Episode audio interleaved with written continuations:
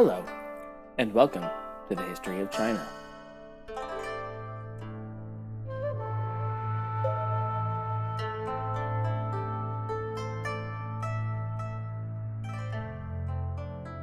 Episode 2, Five Emperors, 12 Islands.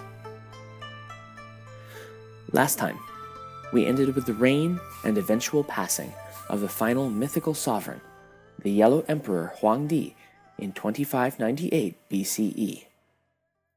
Today, we'll explore the second stage of China's prehistoric origin story as it begins to traverse the chasm between mythology and what we consider to be historic fact, the period of the Five Emperors. I mentioned at the conclusion of last week's episode that while we call them the Five Emperors, there remains disagreement over who actually counts as one of the five. As such, we have six main contenders, five of whom are actually interesting, and five of whom are most frequently cited as being in the clique. Out of a sense of fairness, then, I'll be going ahead and going over all six. We start, then, with the Emperor Xiao Hao, and he's kind of our odd man out in this story, as only a minority of sources, albeit a sizable minority, includes him as one of the five emperors. We'll discuss more on the why of this in a bit. In the traditional oral mythos, Shaohao was born of the union of a weaver goddess and the planet Venus as they floated along the Milky Way. The name Shaohao, when translated, is somewhat paradoxical. Xiao means small or lesser, while the character Hao means a clear summer sky. So, in effect, we get something along the lines of summer sky the lesser. Relatively soon after descending to Earth, he established a great kingdom to the east of the Huaxia Empire.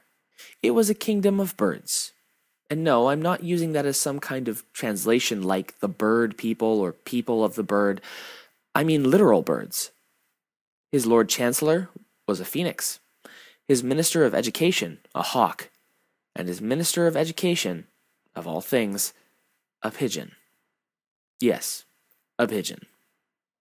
But upon the death of the august Yellow Emperor, he left his bird kingdom to his son and assumed the Western throne.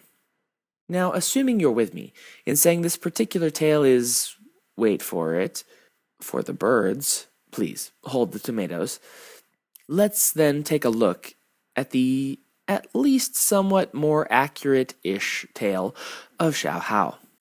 Rather than being the product of some cosmic one-night stand, we're fairly sure that Xiao Hao was the eldest son of the Yellow Emperor and was born with the name Zhuanxu. If you find yourself shaking your head at all this name and title swapping, first, you're not alone, and B, hold on to your hats. This is going to continue all the way up through 1945. So I'll be doing my best to mention birth names and then just sort of ignore them in favor of either dynastic names or chosen names where appropriate. Xiao Hao became emperor in, according to our timeline, 2597 BCE upon the death of his father, Huangdi. Over the course of his reign, he would expand relations with and eventually politically incorporate the territory to the south of the main Huaxia Empire, belonging to a people called the Lolo, or the Yi. Though they recognized the dominance of Emperor Shaohao, they remained a largely culturally autonomous people thereafter, having never submitted to full integration with the burgeoning Huaxia collective. In fact, even today, the Yi people are recognized as a minority people in China. They remain primarily herders, farmers, and nomadic hunters in the difficult mountainous regions of southern China, including Sichuan, Yunnan, Guizhou, and Guangxi provinces, as well as northern Vietnam and Thailand. Their estimated modern ethnic population is somewhere around 7.8 million worldwide. Xiao Hao's rule was largely peaceful and uneventful, and while that's good for him, it's kind of sparse for us. His son, named Jiao Ji, proved himself dishonorable and unfit to rule, and so Xiao Hao sought out a more suitable candidate to succeed him. We'll come to see that this will be one of the defining aspects of the Five Emperors period, and one of the main reasons it's not remembered as a dynasty as such. Unlike the dynastic successions that will follow, the Five Emperors period is marked by a distinct lack of primogeniture succession, or even direct father-to-son succession at all. Though all of our six rulers today are the blood of Huangdi, only one is going to end up being the son of the previous emperor, and him not even the son that had been selected to rule. So, while we'll later be discussing the emperors and kings of China in terms of successive lines, right now it's more of an erratic zigzag. These guys were more concerned with, gasp, the man selected to rule actually being fit to do so, rather than bloodlines and birthright. And this is a state of affairs that would not be repeated in the Middle Kingdom for about 4,500 years, and would only occur sporadically worldwide for another 4,300. And some wonder why we call them sage kings. Shaohao ruled over his expanded empire for 84 years. As mentioned, he denied his son the throne, and instead selected his half-brother's son, Zhuanxu, to succeed him. He died in 2514 BCE. There is, however, another vein of historical thought of interest to us, specifically in the Shiji, which asserts that Shaohao never in fact ruled. Instead, there was a period of extended interregnum between the death of the Yellow Emperor and the eventual election of Zhuanxu to the imperial throne. Despite this seeming schism in the quasi-historical record, fortunately, we can all reconcile with the universally recognized successor, or not, to Xiaohao. Zhuanxu was the Yellow Emperor's grandson, the progeny of one of his younger sons, Chang Yi. Though we'll call him Zhuanxu for the remainder of his time on stage, that is his regal name. He was born as Gao Yang, though there remains the theory that he was elected after a period of interregnum. Most sources indicate that he was raised by his uncle Shaohao to be his assistant at the age of 10, thus learning the intricacies of the court system and what it took to govern. Gao Yang would become the heir and eventual successor to the throne 10 years later, when his uncle died in 2514 BCE. Emperor Zhuanxu's reign, like his predecessors, was largely free of strife. Having been an adept student of astronomy his whole life, in the 13th year of his reign, he reformed the calendar based on detailed observations of the celestial bodies. In addition, he initiated a series of religious reforms aimed at discouraging the still prevalent local shamanism in favor of a more general, and thus state-controllable, worship.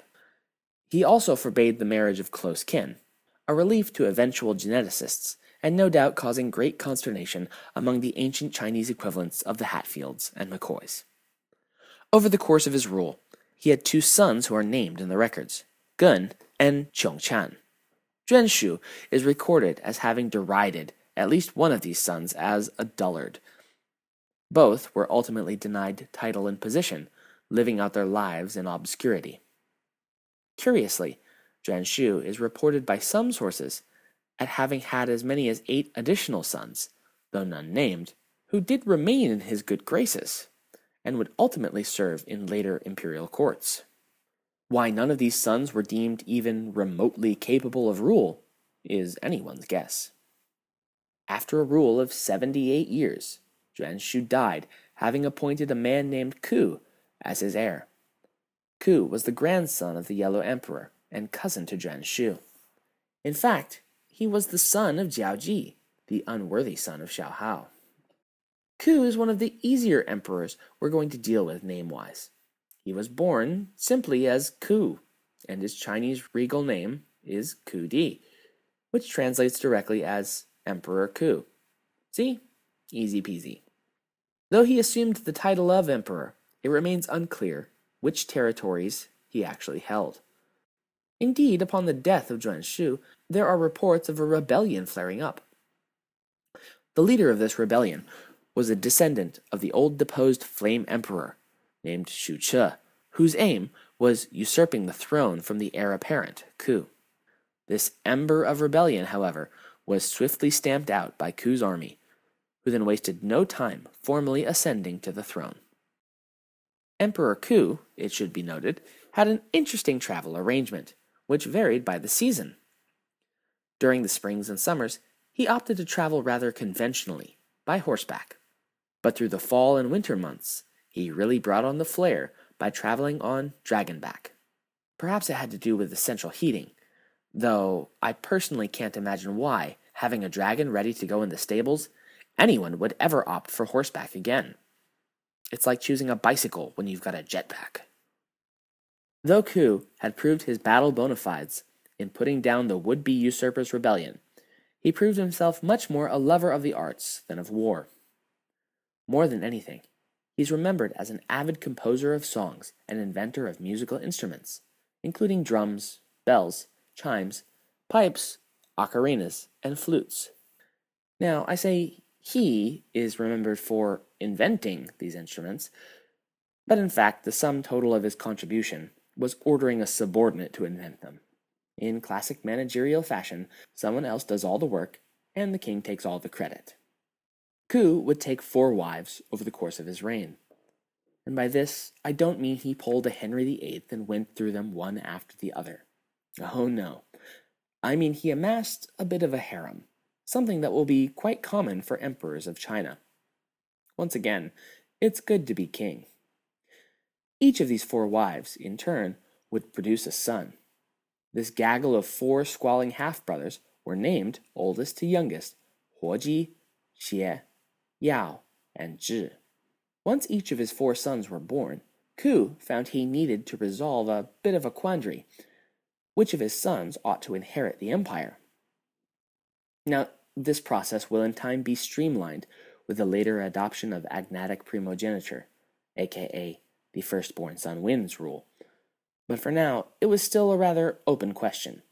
To resolve this potential dilemma, then, he consulted an oracle and asked which of his sons would rule his empire after him. And in typical soothsayer nebulousness, the oracle opaquely stated that they all would. Like the daily newspaper horoscope, if you read these kind of predictions the right way, it's always vague enough to end up being kind of true. The 2 eldest sons, Zhi and Yao, we'll deal with more in a minute, because they're going to become emperors in their own rights, right after we're done with Ku. Alright, so far so good, oracle. But the 2 younger brothers would never have the chance to rule, and so it seems like we would give the oracle a 50% F-, thanks for trying. However, the story is such that the 3rd son of Xie would ultimately be known as the pre-dynastic founder of the Shang dynasty that will rule from 1600 to 1046 BCE, and is the first dynasty that is considered more fact than fiction. The youngest brother, Huaji, which, since it's so close to Thanksgiving, I'll add sounds exactly like the Chinese word for turkey, would also be remembered as a dynastic founder, specifically of the Zhou dynasty that would take power after the Shang's fall, and rule from 1045 to 256 BCE. You may recall I mentioned last week that it will be the Zhou dynasty in power when the city of Rome is founded half a world away. Not that either civilization knows about the other whatsoever. Having rightly deemed the oracle's cryptic advice to be pretty much useless. Oh, they'll all rule? Yeah, that helps me narrow down the choice. Thanks for nothing. Emperor Ku decided to snub his eldest son Zhi, and named his little brother Yao to be the successor. Now, if you're thinking that just might come back to haunt everyone, well, gold star to you. And Zhi certainly was given the time to nurse the grudge he clearly had, because Ku would rule for another 2 decades, taking Yao under his wing and showing him the ropes of governance before dying in 2366 BCE after a 70-year reign.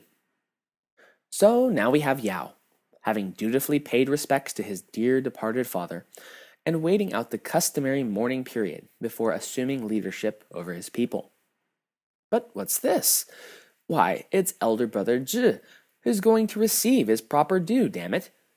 And with dear old dad now out of the way, no silly little designated heir clause is going to stand in his way. before Yao could react or move to oppose his brazen maneuver. Zhi had seized power and declared himself Emperor Zhi, thank you very much. And rather than raise much of a fuss, the Huaxia Empire pretty much just shrugged its collective shoulders and said, "All right, yeah, that works too, I guess." Yao, it would seem, was simply out of luck. Unfortunately for Zhi, seizing the throne appears to be just about the last good or even notable decision he would make.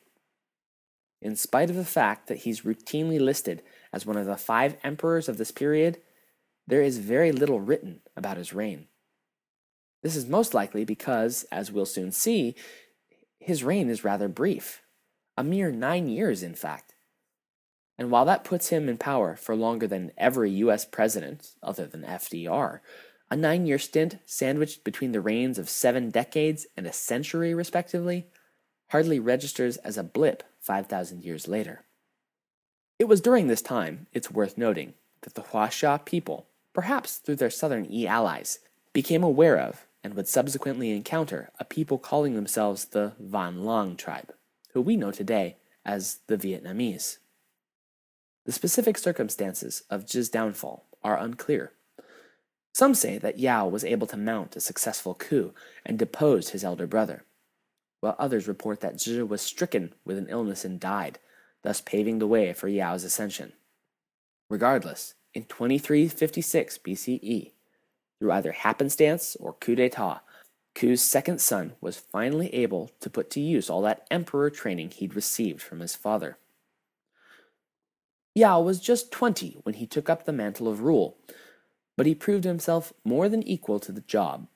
He would be extolled for millennia as being morally perfect and a sage king among sage kings. It is the rule of Emperor Yao, in fact, that would most often be used as a model for the reigns of future dynasties. Before we delve into the meat of Yao's rule, I'd like to take a moment and assess where we are on the scale of fairy tale to historical fact. As we've progressed forward from the sovereigns, our dial of historicity has begun moving away from the red line, pants on fire fairy tale end of the scale. Now, 500 years into our story, we've come to a point where the consensus is that, at the very least, these next few guys actually physically existed in some form. You take what you can get. Our current Emperor Yao, his successor Shun, and Shun's successor Yu are often regarded as possibly being the chieftains of the allied tribes of this region, who would collectively move their coalition into a state of real unification under a hierarchical government, all on its way to the feudal imperial system that it will ultimately coalesce into. Yao is said to have invented the game Go, known in Chinese as Wei Qi. If you haven't heard of Go, that's understandable, but unfortunate, because it's quite a fun game. Wildly popular throughout Asia, and also fairly popular in the West. Go is a board game for 2 players, using 2 sets of tiles, one white and one black. Players take turns placing a tile on the intersection of the game's board grid, with the objective of encircling their opponent's pieces. At the end of the game, the player who controls the most area of the board via encirclement wins. You can find free flash versions through Google, and I really suggest you give it a try, as it's very easy to pick up, but involves a deceptively deep amount of strategy. Yao invented this game in a high-minded, but ultimately futile attempt to change the nature of his eldest son, Dan Zhu. Dan Zhu was reportedly a vain, vicious playboy, with few, if any, redeeming attributes. His misdeeds and lack of virtue were so widely known that ultimately his father would be forced to banish the prince and disinherit him from the throne. He also had 2 daughters, Ehuang and Yu Ying, who will become important in a little bit. But now begins a catastrophe, one so great that it will span the reigns of 3 emperors, an event known as Da Hong Shui, or the Great Flood, no relation to the Great Flood of Noah. Due to shallow riverbeds, outlets choked with debris, and large marshy areas prone to flooding anyway, the waters of the Yangtze and Yellow Rivers began to unpredictably flood with devastating effect. From the Book of History, Emperor Yao is quoted as having said, Like the endless boiling water, the flood is pouring forth destruction. Boundless and overwhelming, it overtops hills and mountains. Rising and ever rising, it threatens the very heavens. How the people must be groaning and suffering. The waters would rise so high that, according to the story, the whole of the Yangtze and Yellow River valleys, which is to say pretty much the entire kingdom, was turned into a shallow sea for periods of the year, every year, with only the peaks of the tallest regions remaining safe from the effects. Obviously, something had to be done to stem the damage and prevent the entire land from being destroyed. Yao consulted with his 4 chief advisors, known as the Four Mountains, and they recommended appointing someone in charge of dealing with this problem. Though initially reluctant at the candidate they suggested, Yao ultimately deferred to the Four Mountains and named his distant cousin, Prince Gun of Chong, as the man responsible to control the floodwaters. Prince Gun, for his part, concocted a novel solution: earthen dikes. But not just any old earth would do. After all, previous attempts to dam the waters had just resulted in them being overtopped as the water continued to rise. Instead, Gun decided to steal a magical substance from heaven known as Shirang, or growing earth. This growing earth could multiply on itself manifold, thus growing the dam itself as the waters continued to rise. This, seeming like a fantastic idea, was put into action immediately, and at first it worked well. But after a time, it became clear that (a) dams were only a stopgap measure that was doing nothing to stop the underlying problem, and (b) earthen dams, even ones using magical earth, are not foolproof against raging torrents of floodwaters coming in year after year after year. It wasn't all that long before the dams started springing leaks, or even collapsing, which resulted in yet more devastation and social unrest. Emperor Yao, now an old and increasingly weak man, took the dam's failure as a sign from heaven that he should bow out. At first, he attempted to abdicate to his advisors, the Four Mountains, but each refused him in turn. Once again, however, they had a recommendation for the emperor, nominating yet another of his distant relatives to the job, a man who until this point had been living in a relative obscurity, Prince Shun. By this point, though, Yao was rather wary of the mountain's recommendations. After all, just look at how that Gun guy's plan was working out. So he resolved to test drive Shun before committing to anything.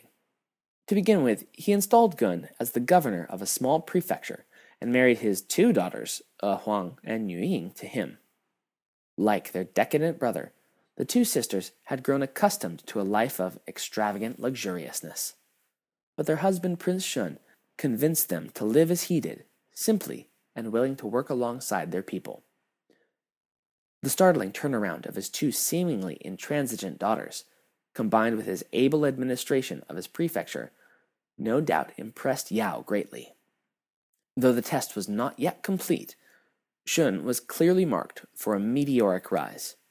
He was appointed successively to the Minister of Instruction, General Regulator, which is roughly analogous to a Prime Minister, and finally Chief of the Four Mountains over the course of only 3 years.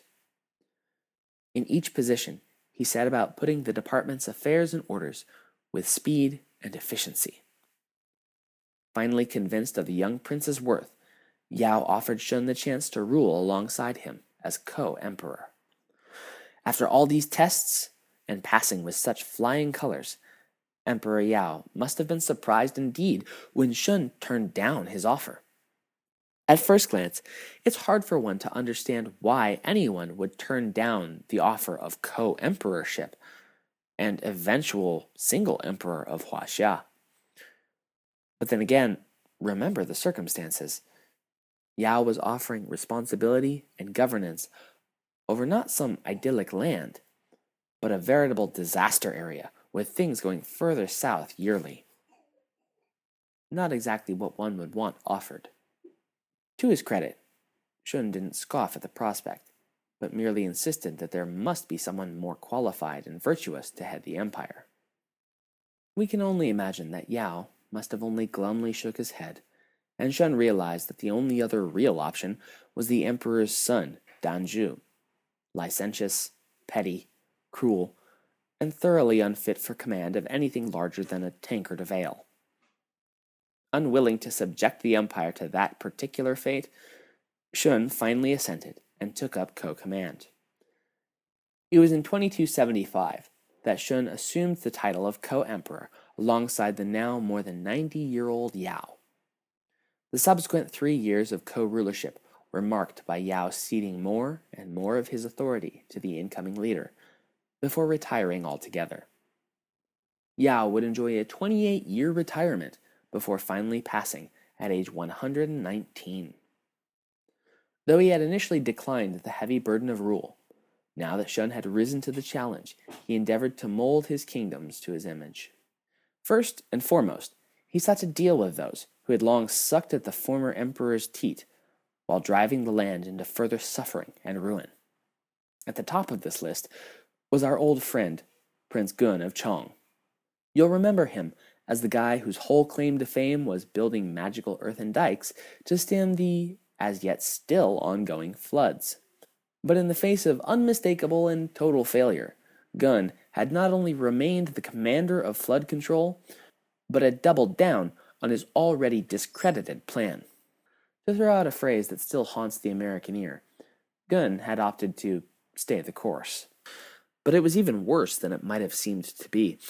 You see, not only would these earthen dams leak and crumble, and not only had Gun been so consumed by his dam construction idea that he had forgotten his actual charge had been to stem the flooding itself, not just control the effects, but his failure had now reached a critical threshold, a kind of failure event horizon. For 4 years, since their weaknesses had been made apparent, Gun's dams had continued to grow up and up and up as the floodwaters continued unabated. Up and up until they were quite simply unable to go up any further, and they collapsed in on themselves, virtually all at once, unleashing a cataclysmic torrent on the countryside. This devastation was only compounded by Gun's other fatal misstep. He had made the grievous error of calling into question the new emperor's legitimacy. After all, though a prince, Shun was of relatively modest birth. Heck, even Gun himself was of nobler descent, but with the stability of his empire, not only physical, but also moral and legal, in the balance, Shun felt he had no choice. An example would have to be made of this lippy failure, Gun. The emperor arrested Gun and locked him away in a prison on Feather Mountain. Gun would end up dying in that prison, though whether by execution or honorable suicide is unclear. By this point, for much of a given year, the Huaxia Empire looked less like the farmable river valley it had been founded as, and more like a series of islands adrift in a shallow sea. Realizing this unique impediment to traditional means of rule and communication, Shun opted for a new strategy to better manage his territory, bureaucracy. He divided his empire into 12 zhou, variously called provinces or prefectures, each of which would be directly administered from the highest point in that area. It is notable that even in modern Chinese script, the character for prefecture, zhou, is virtually identical in form to the word for large island or continent, also called zhou, resolving once again to get to the root of this perennial disaster. Emperor Shun made the interesting decision to appoint Prince Gun's own son, Yu, to the task his father had so abjectly failed. Talk about pressure. Hey, we imprisoned and executed your dad because he didn't solve this problem? We'd like you to do better, or else. Yu, however, would not make the same mistakes as his dear departed father. Rather than merely controlling the symptoms through dikes, Yu opted to attack the root of the flooding itself.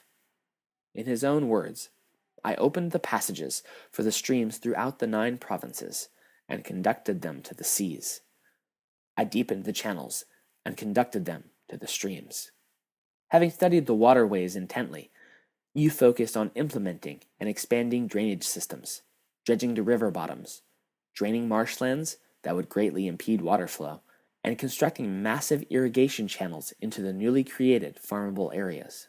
How was such a monumental task accomplished?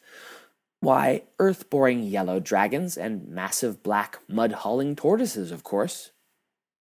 Or, if you want the rather less awesome version, through years and years of back-breaking labor by contingents of peasant slaves. Potato, potato. Yu, having done nothing less than save the entire kingdom, was hailed a hero and declared Great Yu, master of the waters, having accomplished what had seemed to be an impossible task, one that had raged on for more than 20 years and flummoxed even the best and brightest of the land. Emperor Shun declared Yu his heir.